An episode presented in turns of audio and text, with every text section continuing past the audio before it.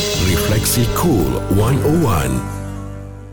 Allahumma salli ala Sayyidina Muhammad wa ala ali Sayyidina Muhammad. Saudara tentunya lah kan dalam hidup ni kita kena banyak salawat kepada Rasulullah sallallahu alaihi wasallam. Mudah-mudahan di hari akhirat nanti kan kita dapat jumpa Rasulullah, dapat syafaat daripada Rasulullah sallallahu alaihi wasallam. Amin ya Allah. Baik tuan-tuan, Rasulullah sallallahu alaihi wasallam bila mendapat undangan daripada sahabat untuk ke rumah mereka. Ya bila sahabat-sahabat jemput Rasulullah untuk ke rumah mereka, Rasulullah sedaya mungkin akan uh, memenuhi undangan tersebut. Dan lazimnya ada kalanya kan, ada kalanya Rasulullah uh, bila dijemput uh, untuk pergi ke rumah sahabat-sahabat ni pada waktu asar, Nabi akan tunaikan, Nabi akan penuhi jemputan mereka. Ha, Nabi pergi ke rumah mereka selepas solat asar lah. Ha, lazimnya tentu dalam hadis, uh, contohnya riwayat Anas bin Malik dia cerita Rasulullah solat asar bersama dengan kami selepas solat seorang lelaki daripada Bani Salamah jumpa Rasulullah dan dia berkata, "Ya Rasulullah, um, kami hendak sembelih unta dan kami suka jika kamu dapat hadir ke rumah kami. Uh, maknanya mereka uh, jemput Rasulullah lah uh, ya untuk mereka sembelih unta tu dia, mereka nak jamu makan.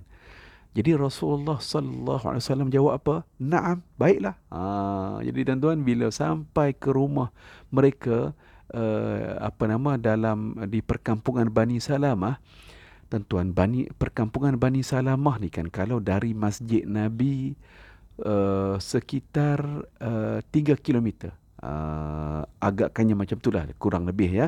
Daripada Masjid Nabawi sampailah ke Bani perkampungan Bani Salamah tu kurang lebih sekitar 3 km Maknanya ia tidak menghalang Rasulullah sallallahu alaihi wasallam dan para sahabat untuk berjalan ke sana meskipun jaraknya agak jauh dan cuaca yang panas.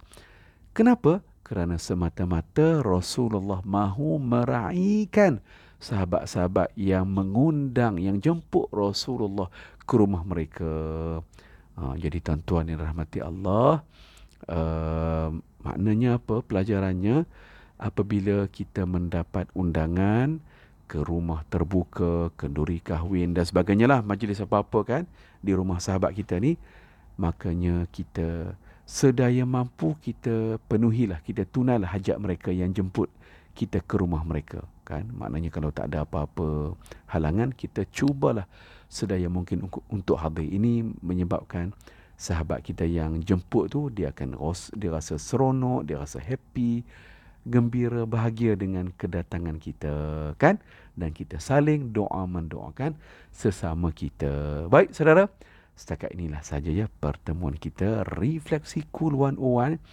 Jadi saya doakan kalian semua dalam rahmat Allah dan kita semua diberkati oleh Allah. Setakat ini saja ya pertemuan kita refleksi cool berhenti seketika kita bertemu di lain siaran Wallahu ta'ala alam. Wassalamualaikum warahmatullahi wabarakatuh. Terima kasih kerana ya kerana terus sokong kami tentunya Refleksi Cool 101 bersama Ustaz Zarifi.